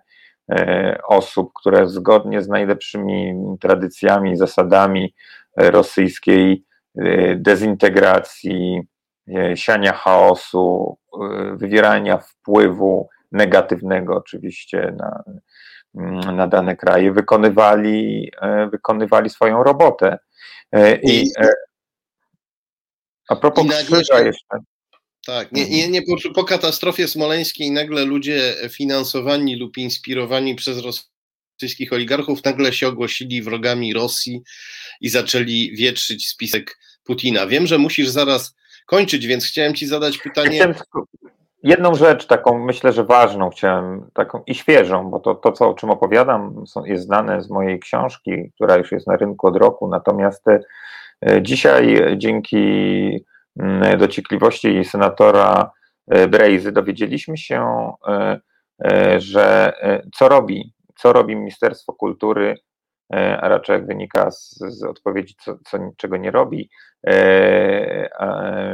w sprawie pomnika na miejscu katastrofy w Smoleńsku i, i, i, długo by opowiadać, co z tego wynika, ale jest tam jedna bardzo ciekawa informacja. Otóż e, w pobliżu, tak donosi Ministerstwo Kultury, e, w pobliżu e, miejsca katastrofy, w pobliżu miejsca, gdzie miałby powstać pomnik, teren wykupiła jakaś osoba, czy też osoby prywatne. I jak informuje Ministerstwo Kultury na podstawie tego, co dostało y, od władz rosyjskich, te osoby prywatne dziwnym trafem noszą się y, z zamiarem budowy jakiegoś centrum administracyjnego, które miałoby też być upamiętnieniem y, miejsca katastrofy. Alternatywnym dla tego, które uzgodniły już w 2012 roku władze Rzeczpospolitej, poprzednie władze z Rosjanami. Więc mamy tu taką dziwną, dziwne podobieństwo takiej e, alternatywnej e, działalności, takiego szantażu emocjonalnego, mm, e, który wielokrotnie spotykamy przy okazji działalności smoleńskiej różnych grup w Polsce, tak? A nawet działalności PiS. To znaczy, jeśli wy nie postawicie pomnika, to my postawimy swój alternatywny ze swoimi napisami. Jeśli no. wy się nie zgodzicie na upamiętnienie, to my postawimy krzyż, albo nawet postawimy krzyż wcześniej i będziemy pod nim składać kwiaty, znicze, tak, tak. będziemy a jak, e, a jak tę, Polacy, ziemię zaw... tak. A jak przylecicie Polacy do Smoleńska, żeby e, e, tam celebrować rocznicę zamachu i spisku Putina, to my wam te celebracje zorganizujemy. My, wam, my z wami będziemy ten spisek Putina tak świętować po prostu lepiej, niż wy to sobie sami zorganizujecie. To, to, to nam mówią ludzie Putina, tak można wywnioskować z tego, co teraz powiedziałeś o tym alternatywnym centrum, które tam sobie Rosjanie No, no tak, to, to, właśnie na tym polega sianie chaosu wykonaniu Rosji. No, są to, trzeba przyznać, bardzo skuteczne metody i bardzo pomysłowe. No, komu, by, komu by przyszło do głowy to, żeby budować alternatywne upamiętnienie na miejscu katastrofy, prawda? no ale z, tym, z tymi rzeczami mieliśmy z tą taką inwazją symboliczną, taką agresją symboliczną, mieliśmy do czynienia w przyszłości w trzeciej RP wielokrotnie. Dość przypomnieć chociażby sprawę krzyży ciągnącej się latami na żwirowisku w Oświęcimiu, które niszczyły, psuły, zatruwały y, Polskę y, i, i, i nasz wizerunek na Zachodzie, szczególnie w Stanach Zjednoczonych, od których zależało to, czy wstąpimy do NATO, czy nie. I ta, ten antysemityzm Polski no, był jednym z argumentem, z argumentów, żeby Polski do NATO nie przyjmować, prawda? Dziwnie, jak wstąpiliśmy do NATO, tego typu prowokacje się skończyły, zaczęły się innego typu. Także, e, no, e, proszę Państwa, nie dziwmy się, że jeśli mamy silnego, agresywnego sąsiada, który nie może się wciąż pogodzić z rozpadem Związku Radzieckiego, e, który wciąż walczy o odzyskanie swojej strefy wpływów, a Polskę zna jak własną kieszeń, bo, bo był w tym kraju obecny od ponad 200 lat, no to nie dziwmy się, że takie rzeczy się dzieją. I zgadzam się już na koniec z panią e, ambasador Pełczyńską Nałęcz, że jeśli w Polsce nie posprzątamy mm, swojego podwórka, jeśli nie nabierzemy świadomości co do metod i e, rosyjskich i, e, tego, jak mm, poważne jest to zagrożenie, no to niewiele się w tej kwestii zmieni. No właśnie, e, myślę, że sprzątanie podwórka jest e, podstawowe, najważniejsze, ale jednak trzeba je zacząć od wyeliminowania e, tych rąk, które próbują nam przeszkodzić w posprzątaniu tego podwórka, tych długich macek, które sięgają do nas przede wszystkim z, z zagranicy. I, I, bardzo Ci dziękuję za te. Bardzo dziękuję Państwu, bardzo dziękuję Tomku. Miłego wieczoru. Miłego e, wieczoru nawzajem Ci życzę, pracowitego, ponieważ Grzegorz będzie teraz e, w innej e, transmisji. E, zapewne ciekawej, ale e, nie opuszczajcie nas, e, nie opuszczajcie resetu obywatelskiego, bo za chwilę odpowiemy na pytanie, które może tutaj wielu z Was nurtować. Dlaczego mówimy tak dużo o sprawach międzynarodowych i transgranicznych, podczas kiedy no, w percepcji każdego obywatela, również mojej, no najbardziej uderzające jest to, co jest najbliżej, to co dzieje się w kraju. Ktoś mógłby spytać, czy te macki, o których przed chwilą wspomniałem, te długie ręce są naprawdę tak długie i aż tak bardzo wpływają na nasze życie tu w Polsce, żeby traktować e, rosyjską dezintegrację i dezinformację jak jeden z głównych problemów naszego życia, naszego codziennego życia. Przecież w życiu codziennym to przede wszystkim wiadomo, pandemia nas dręczy, praca jest ważna albo szkoła szkoła, do której e, chodzimy lub chodzą nasze dzieci, czy Rosjanie mogą wpływać na takie rzeczy w Polsce? O tym sobie za chwilę porozmawiamy na pewnym bardzo konkretnym e, przykładzie, ale e, najpierw poproszę naszą wspaniałą realizatorkę Asiator o kilka minut muzyki, żebyśmy mogli przetrawić to, co usłyszeliśmy i żebyśmy mieli chwilę oddechu, zanim przejdziemy do ostatniej części z dużą ilością faktów i obrazków. Słuchasz Resetu Obywatelskiego. Znudzeni mainstreamowymi newsami? Czas na reset obywatelski. Zaangażowane dziennikarstwo. Tomasz Piątek, Dochodzenie Prawdy, Reset Obywatelski. E, niedawno, e, kilka dni temu, dokładnie już sprawdzam kiedy, 8, 8 kwietnia, czyli 4 dni temu, Gazeta Wyborcza opublikowała artykuł i tutaj poproszę naszą wspaniałą realizatorkę Asiator o pokazanie skanu numer 1 i skanu numer 2. To są fragmenty tego artykułu. E, w tym artykule czytamy, że w łódzkim liceum imienia e, wybitnego, niestety nieżyjącego reżysera Krzysztofa Kieślowskiego człowieka mm, o poglądach bardzo proeuropejskich, człowieka, który poświęcił trylogię swoich filmów e, wartościom europejskim najważniejszym, czyli wolności, równości i braterstwu. W liceum noszącym imię tego człowieka uczennice mogą zostać wydalone ze szkoły, jeśli w swoim e, awatarze używanym na platformach do rozmów, wideo rozmów online, używanych także w, szkole, w nauczaniu zdalnym, jeśli w, w tych swoich awatarach E, mają symbol strajku kobiet. E, czytamy, że za opatrzenie swojego zdjęcia błyskawicą, za umieszczenie błyskawicy przy swoim zdjęciu można dostać punkty ujemne, nagane, a nawet zostać e, wyrzuconym ze szkoły. Takie zmiany wprowadził do, do regulaminu szkoły nowy, nowy dyrektor. Dyrektor, który się nazywa Dariusz Jakubek zapamiętajmy może to nazwisko, Dariusz Jakubek. E, I e, w jaki sposób dyrektor Jakubek uzasadnia swoje postępowanie? Otóż Dariusz Jakubek e, twierdzi, że nowy regulamin, właśnie z tymi zmianami, ma na celu zapewnienie bezpieczeństwa osobistego i szacunku uczniów oraz umożliwia zachowanie porządku i dyscypliny w szkole, najważniejsze słowa, podkreślając apolityczność szkoły. No, tu już od razu można polemizować, ponieważ strajk kobiet w mojej ocenie nie jest e, protestem politycznym w sensie polityki partyjnej, polityki, która się opiera na jakichś tam podziałach między ugrupowaniami, stronniczych e, grupach, stronnictwach, właśnie. E, Strajk kobiet oczywiście ma swój wymiar polityczny, ale jest przede wszystkim protestem cywilizacyjnym przeciwko cofaniu nas do średniowiecza i przeciwko wyrywaniu Polski ze wspólnoty nowoczesnego e, Zachodu. E, strajk kobiet upomina się o równość, o równość, której e, co najmniej jeden ze swoich filmów poświęcił Krzysztof Kieślowski patron, e, patron szkoły. No dobrze, ale zobaczmy, kim jest apolityczny, e, jak twierdzi, jak sugeruje dyrektor Jakubek, w jaki sposób dyrektor Jakubek, który e, nęka uczennicę za symbol strajku kobiet, podchodzi do innych symboli politycznych, jak wygląda jego apolityczność. Zobaczmy, co w swoim awatarze e, ma dyrektor e, Jakubek. E, to jest o tyle łatwe, ponieważ dyrektora Jakubka można znaleźć na Facebooku poproszę naszą wspaniałą realizatorkę Asiator o skan numer 3.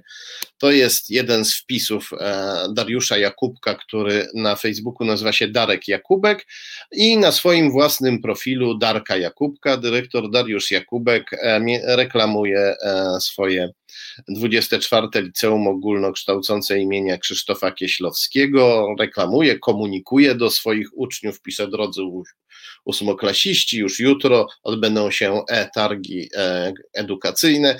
Na profilu dyrektora Jakubka jest więcej e, wpisów na temat jego liceum, stąd wiemy, że Darek Jakubek, który, którego awatar czy też zdjęcie profilowe tutaj e, widzimy też w małej postaci na, na tym skanie, ten, że ten właśnie Darek Jakubek z tym właśnie awatarem, z tym zdjęciem profilowym jest dyrektorem Dariuszem Jakubkiem. Mówi o tym ten post i inne posty Darka Wel Dariusza Jakubka. E, przyjrzyjmy się więc jego awatarowi. Skoro już wiemy, jak on wygląda, to zobaczmy, jak on wygląda z bliska. Poproszę naszą wspaniałą realizatorkę Asiator o e, skan e, numer 4 to jest właśnie on. Tutaj na tym skanie jest marszałek e, Piłsudski, postać bez wątpienia polityczna, oceniana różnie, człowiek, który odparł bolszewików, e, człowiek, który był e, socjalistą i przynajmniej do pewnego momentu swego życia wyznawał równość i głosił także wolność, ale jednak wprowadził w Polsce system autorytarny i pozwolił na swoim ludziom na stworzenie obozu koncentracyjnego w Berezie Kartuskiej, gdzie ludzi katowano. Postać kontrowersyjna, wielkie zasługi, ale też wielkie przewiny, e, bez e, wątpienia postać polityczna. Natomiast jeszcze bardziej polityczne są właśnie symbole. Symbole, które w swoim awatarze dyrektor Jakubek umieścił. E, w lewym dolnym rogu widzimy flagę Konfederacji, flagę Konfederacji Południowych Stanów Ameryki Północnej, Konfederacji Południowych Stanów USA. E, z czasów wojny secesyjnej, to była flaga właścicieli niewolników. To była flaga ludzi, którzy zechcieli się oderwać od Stanów Zjednoczonych, gdy Stany Zjednoczone postanowiły skończyć z niewolnictwem czarnym czarnych. Ta flaga w tej chwili jest e, w Stanach Zjednoczonych porzucana e, i nostalgia do tej flagi do niedawna tolerowana przestaje być tolerowana w odbiorze społecznym, ponieważ coraz większa jest świadomość, że ta flaga to flaga zbrodniarzy, którzy nie tylko wyzyskiwali murzynów, ale też ich, przepraszam, czarnych Afroamerykanów, ale też ich, też ich katowali. E, e, z podobnych przyczyn właśnie rezygnujemy z użycia słowa murzyn, które przez długi czas było w polszczyźnie neutralne lub prawie neutralne, ale e, osoby czarnoskóre proszą, żeby go nie używać, a jak ktoś prosi i ma powody, żeby prosić, bo się to osobom, osobom czarnoskórym to słowo źle się kojarzy, to e, też raczej nie należy go, nie należy go e, używać. E, obok tej flagi, co jeszcze widzimy? Widzimy znaczek z przekreśloną twarzą, najprawdopodobniej chodzi o ukraińskiego polityka Stepana Banderę, ponieważ ten grafika, twarz na grafice, którą widzimy, przypomina takie jedno bardzo znane zdjęcie Stepana Bandery. I e, na prawo od głowy marszałka Piłsudskiego widzimy e, herb e, Węgier. E, Węgier, które w obecnej chwili są e, bliskim e, sojusznikiem Putina. Dodam jeszcze, że ten malutki zielony element, który słabo widać pod krzyżem, bo mamy jakby tutaj z, lewej strony herbu Węgier mamy biało-czerwone paski, a po prawej stronie herbu mamy taki podwójny krzyż, a pod nim taki zielony elemencik. Jego tutaj słabo widać, ale ten zielony elemencik to jest potrójne wzgórze, które symbolizuje między innymi E, roszczenia Węgier do e, Tatr. E, ponieważ nacjonaliści węgierscy uważają, że należy im się cała Słowacja aż po Tatry.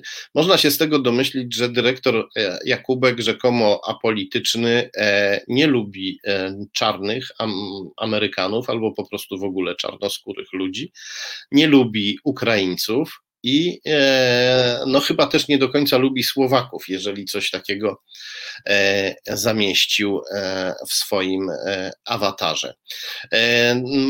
Oczywiście można tutaj przypominać, że Stepan Bandera był nie tylko twórcą, jakby był nie tylko jakby to powiedzieć twórcą bojownikiem o ukraińską wolność, ale też ludzie powołujący się na Stepana Bandery i z nim związani dokonywali zbrodni. Można próbować tłumaczyć flagę konfederacką jakimiś tam resztkami nostalgii. E, można e, próbować e, też tłumaczyć węgierską nostalgię za Tatrami, jednak bez wątpienia mamy do czynienia z symbolami politycznymi, bardzo kontrowersyjnymi i związanymi no, z takimi emocjami, których wolelibyśmy już w naszej polityce nie oglądać, z roszczeniami terytorialnymi wobec innych państw, z pragnieniem czynienia sobie jakichś krain albo jakichś ludzi poddanymi, e, tak jak poddanymi Węgrów byli Słowacy, czy tak jak poddanymi białych Amerykanów byli czarni, e, czarni Amerykanie. Tak wygląda awatar rzekomo apolitycznego dyrektora Jakubka. E, zobaczmy, co jeszcze możemy zobaczyć na jego profilu. Dyrektor Jakubek nie omieszkał się odnieść, tu poproszę o skan numer 5, nie omieszkał się odnieść do e, kontrowersji związanej z meczem e, granym przez Polaków w Anglii, z meczem Polska-Anglia, czy też Anglia-Polska gdzie e, nasi e, niektórzy kibice mocno protestowali przeciwko pomysłowi, żeby polscy e, piłkarze przyklęknęli, tak jak to uczynili angielscy, na znak potępienia dla rasizmu i rasistowskiej brutalności policji w Stanach Zjednoczonych. I dyrektor Jakubek tutaj takie hasło zamieścił na swoim profilu: Tym Polacy różnią się od Anglików, że wczoraj nie hajlowaliśmy, dziś nie klękamy. E, e, już nie wdając się tutaj w, w dziwne, dziwny tok rozumowania Darka Jakubka, spróbujmy go może podsumować. E, Darek Jakubek, czyli dyrektor Dariusz Jakubek, utożsamia walkę z rasizmem, potępienie rasizmu, jakim jest gest przyklęknięcia, z e, rasistowskim pozdrowieniem hitlerowskich zbrodniarzy. Czyli dyrektor Jakubek mówi nam tutaj, że e, e, rasizm i antyrasizm są, są tak samo złe. Widzimy, że dyrektor Jakubek odnosi się niechętnie do aspiracji czarnych obywateli, żeby już właśnie nie być tymi murzynami, żeby już nie być obywatelami e, gorszej kategorii, żeby już nie być poddanymi białych e, ludzi, do ich walki z e, rasizmem się odnosi źle i to dodatkowy powód, żeby przypuszczać, iż w swoim awatarze zamieścił flagę amerykańskich właścicieli niewolników, nie za sprawą jakiejś mglistej, nie do końca przemyślanej nostalgii. Można domniemywać, że dyrektor Jakubek, rzekomo apolityczny, jest po prostu rasistą albo ma do rasizmu stosunek przychylny. Poproszę o mm, następny e, skan z profilu dyrektora Jakubka, z jego profilu facebookowego. To jest e, skan numer 6. E, I co za chwilę zobaczymy na tym skanie, jeśli nasza realizatorka Asiator nam go pokaże. O, już pokazuje. Na tym skanie e, widzimy, e, że dyrektor Jakubek e, popiera tak zwany, kult tak zwanych żołnierzy wyklętych, E, czyli antykomunistycznych lub rzekomo antykomunistycznych e, partyzantów nacjonalistycznych, którzy dokonywali niekiedy czynów bohaterskich, ale dokonywali też, dokonali też bardzo wielu, wielu zbrodni. A przede wszystkim dyrektor Jakubek, który uczy dzieci, jeśli dobrze pamiętam, między innymi uczy dzieci historii, Dyrektor Jakubek e, podał dalej e, wpis e, prawicowego pisarza publicysty Płużańskiego, w którym czytamy, że Romuald Reis Bury, jeden z tych tak zwanych żołnierzy wyklętych, partyzantów działających po II wojnie światowej w Polsce w latach 45, 46, 48 głównie. E, w tym wpisie czytamy, że jeden z tych żołnierzy wyklętych, Romuald Reis Bury, nie był przestępcą wojennym. O Romualdzie Burym można by długo opowiadać. Jego dokonania spróbuję streścić w kilku zdaniach. Romuald e, Reis o pseudonimie Bury działał w oddziałach, które próbowały się dogadywać z hitlerowcami, a kiedy e, kiedy e, Niemcy zostali z Polski wygnani i kiedy, kiedy armia niemiecka została wyparta i kiedy w Polsce zapanował komunizm, E, Romuald Reisbur, działając jako partyzant rzekomo antykomunistyczny, e, napadał na białoruskie wioski, zabijał i terroryzował Białorusinów. Po co? Żeby ich zmusić do e, wyjazdu do Związku Radzieckiego. Przyświecała mu przy tym e, ideologia e, narodowa, nacjonalistyczna raczej, po prostu nacjonalistyczna, czyli idea oczyszczenia Polski z Białorusinów, ale tak się składa, że ci Białorusini byli też Polakami, byli polskimi obywatelami. Ten rzekomy polski patriota wypychał polskich obywateli wbrew ich woli do Związku Sowieckiego i robił to, e, e, i to, i to co robił było zgodne z interesem Związku Sowieckiego i z interesem komunistycznej Polski, bo komuniści polscy i sowieccy chcieli, żeby ci Białorusini wynieśli się do Związku Sowieckiego. Związek Sowiecki chciał nad tymi Białorusinami panować, mieć ich wśród swoich poddanych, a polscy komuniści chcieli się ich pozbyć, więc rzekomo antykomunistyczny partyzant e, Bury tak naprawdę pomagał obu komunistycznym reżimom e, polskiemu i białoruskiemu. Przy tym bił do krwi Białorusinów, zastraszał, niektórych zamordował. Instytut Pamięci Narodowej uznał Burego za zbrodniarza wojennego, nawet nie przestępcę wojennego, tylko zbrodniarza wojennego i uznał, że jego działalność miała cechy ludobójstwa. O tym e, wszystkim e, dyrektor Jakubek powinien uczyć dzieci w szkole, ale najprawdopodobniej e, nie będzie ich o tym uczył, skoro zamieszcza wpis, według którego zbrodniarz wojenny Bury jakoby nie był zbrodniarzem wojennym.